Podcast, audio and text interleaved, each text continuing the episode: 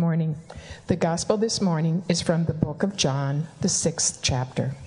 After this, Jesus went to the other side of the Sea of Galilee, also called the Sea of Tiberias. A large crowd kept following him because they saw the signs that he was doing for the sick. Jesus went up the mountain and sat down there with his disciples. Now the Passover, the festival of the Jews, was near. When he looked up and saw a large crowd coming toward him, Jesus said to Philip, Where are we to buy bread for these people to eat? He said this to test him, for he himself knew what he was going to do.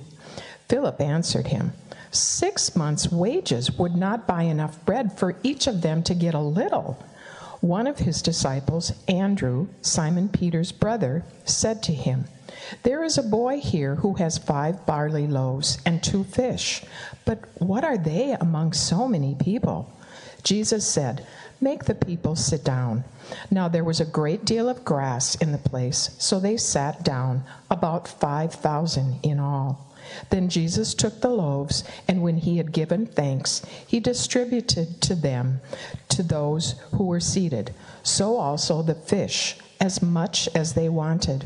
When they were satisfied, he told his disciples, Gather up the fragments left over, so that nothing may be lost. So they gathered them up, and from the fragments of the five barley loaves left by those who had eaten, they filled twelve baskets. When the people saw the sign that he had done, they began to say, This is indeed the prophet who is to come into the world. When Jesus realized that they were about to come and take him by force to make him king, he withdrew again to the mountain by himself. When evening came, his disciples went down to the sea, got into a boat, and started across the sea to Capernaum. It was now dark, and Jesus had not yet come to them. The sea became rough because a strong wind was blowing. When they had rowed about three or four miles, they saw Jesus walking on the sea and coming near the boat, and they were terrified. But he said to them, It is I. Do not be afraid. Then they wanted to take him into the boat, and immediately the boat reached the land toward which they were going. The Gospel of the Lord. Thanks be to God.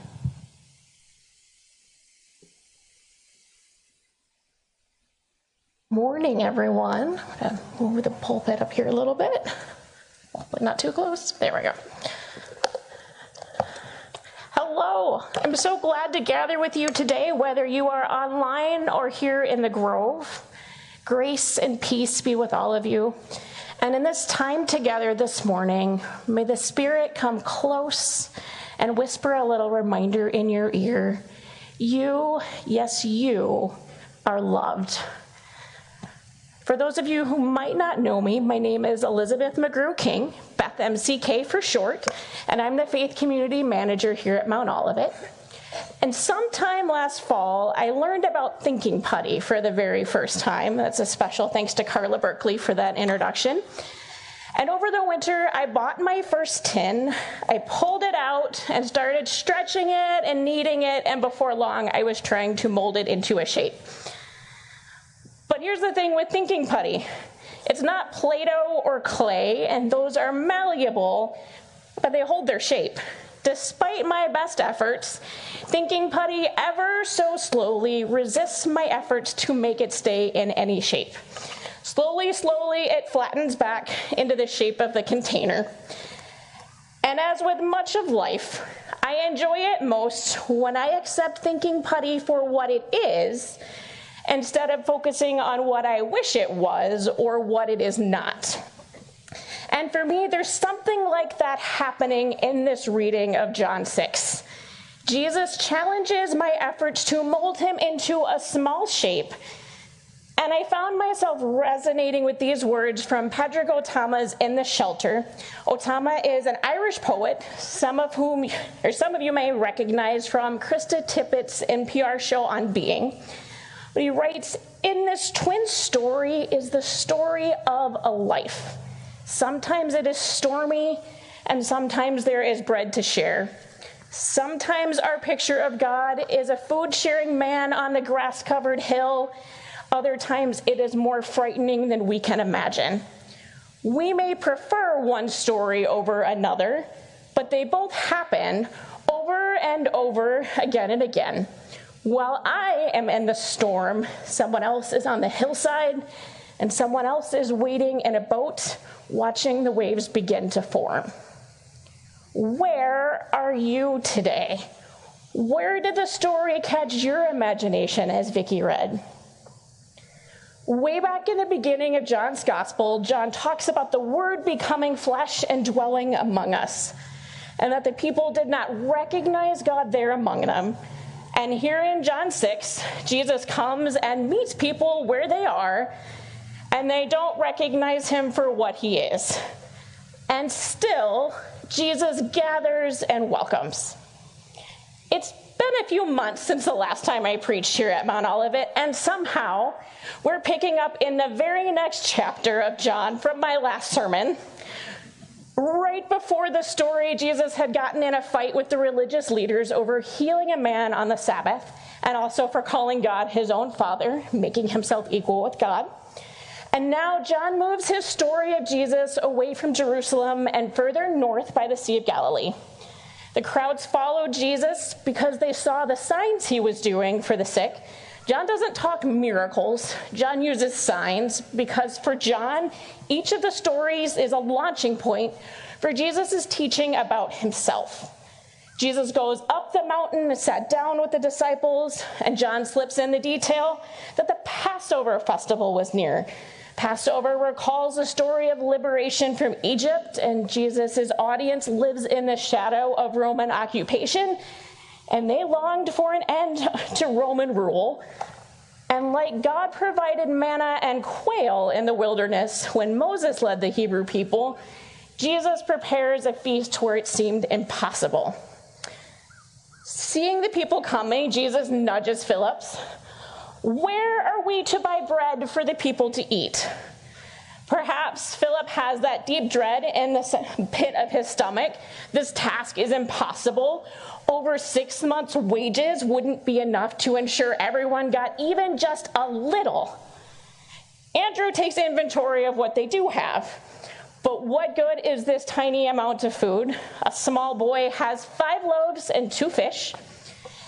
And unlike Matthew, Mark, and Luke, who use fairly generic terms for bread and fish in their tellings of the feeding of the multitude, John gets so physically specific five barley loaves, the cheap common kind, and two cooked or dried fish. And Jesus invites the disciples to be part of this miracle. Perhaps an invitation is noticing the needs in front of us and trusting God with our own five loaves and two fish, that with gratitude and God's help, it can be enough. And that's something I find powerful about our community partner, Beacon. Beacon works to assist housing or families experiencing homelessness, and one of the ways that they do this is through the creation of affordable housing. And the need is so big, and it continues to get bigger month by month talking with Tom Hudak this week. Tom is on our Mount Olivet Beacon leadership team, and he's also a real estate agent. And through his work with Beacon, Tom has been able to advocate for affordable housing in his own community. But even more through what he's learned from his Beacon connections, he's able to connect other people to additional resources in the community, whether that is credit counseling or other alternative housing options. Through his connection with Beacon and his desire to help people find a home, Tom finds ways to connect his daily work with his calling in the world.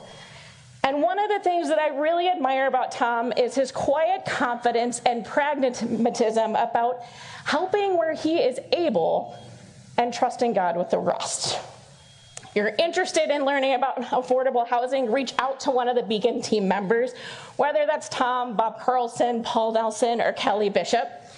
But maybe the small voice whispering in your ear isn't affordable housing. Maybe it is feeding people or equity or kids. Wherever it is, where is God inviting you to trust that your five loaves and two fish might be enough with Jesus' help? To paraphrase something I heard from Kate Bowler at a virtual conference last fall, we live in the beautiful and precarious edge between nothing is possible and everything is possible. We know everything is not possible. We've weathered storms and disappointments and losses. But even there, with scheming, seeming scarcity, something is possible with God's help. What would it look like to trust that something is possible? A detail I hadn't noticed in the story before with the disciples' help, Jesus makes everyone sit down on the great deal of grass in the place. And having heard Pastor Deb preach on Psalm 23 last week, I heard echoes of, The Lord is my shepherd, I shall not want. He makes me lie down in green pastures. The great shepherd makes the crowd sit in green grass and satisfies their hunger.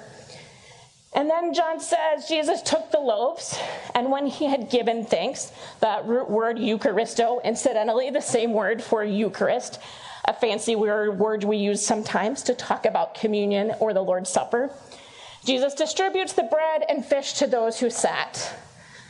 Second Kings 4, the prophet Elisha feeds a hundred people with 20 loaves of bread, with some left over. And here, Jesus feeds 5,000 with an abundance and 12 whole baskets left over.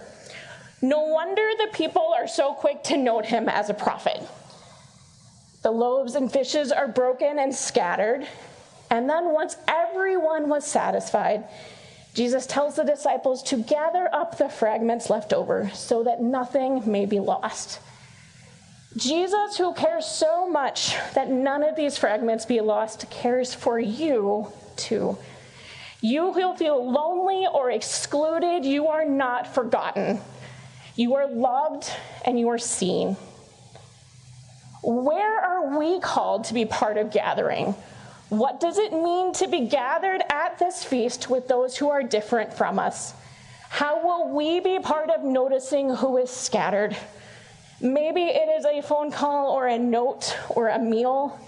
Maybe it is choosing curiosity and compassion instead of judgment when we discover difference. Maybe it is choosing to treat someone as they wish to be treated instead of how we think they should be treated. In the scattering and the gathering of these five loaves and two fish, an abundance of people were fed. And back to Ó Tuama's in the shelter, when he writes about this feeding miracle, he says, whether it was a miracle of multiplication or a miracle of generosity is a matter for speculation. Either way, the people ate, and either way, they wished the Lord of the hillside, the Lord of the picnic, the Lord of generosity to become their king. Small wonder I'd have joined them in their desire. Perhaps this is the question what job descriptions have we written for Jesus? Where did we miss out on what God was up to while we were focusing on keeping what is comfortable for us? Before the crowd can try to force their agenda upon him, Jesus disappears, leaving even his disciples behind while he slips away from the crowd. Evening comes and no Jesus. So the disciples went down into the water got into the boat and started rowing their way to Capernaum. It's night, the water choppy, the wind roars. And after a few miles of rowing, when they were a good distance from shore, they say Jesus walking on the lake. And they were understandably terrified. Who would have predicted Jesus coming to them in their midst this way? And Jesus says, It is I. Don't be afraid. And even here, we don't know. Did he get into the boat? Did he just walk alongside the rest of the way while they rowed? They meet God in the storm, likely in ways they did not expect or frankly want. And the storm still rages, yet somehow they make it to shore. The storm does not cease, but Jesus still accompanies them to their destination. How has Jesus come to you? In ways you found surprising, and perhaps in those ways that you neither wanted nor expected. So, where are you this morning?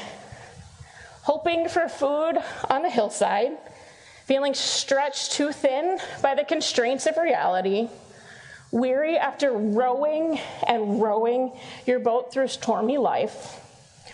rested and full like those sitting on the hillside after the meal? Wherever you are, Jesus comes to you there, saying, It is I, do not be afraid. We do not always see Jesus clearly. We doubt what is possible. We try to harness Jesus for our own comfort, and still, Jesus gathers us. We're not abandoned. Jesus still finds us at this table, whether online or in person, seated here in the shady grove or in our boats on stormy seas. We are met and held by God's grace as we are where we are. And this week, may you be reminded at this table and through beloved community that you are seen, you are loved, and never forgotten. Amen.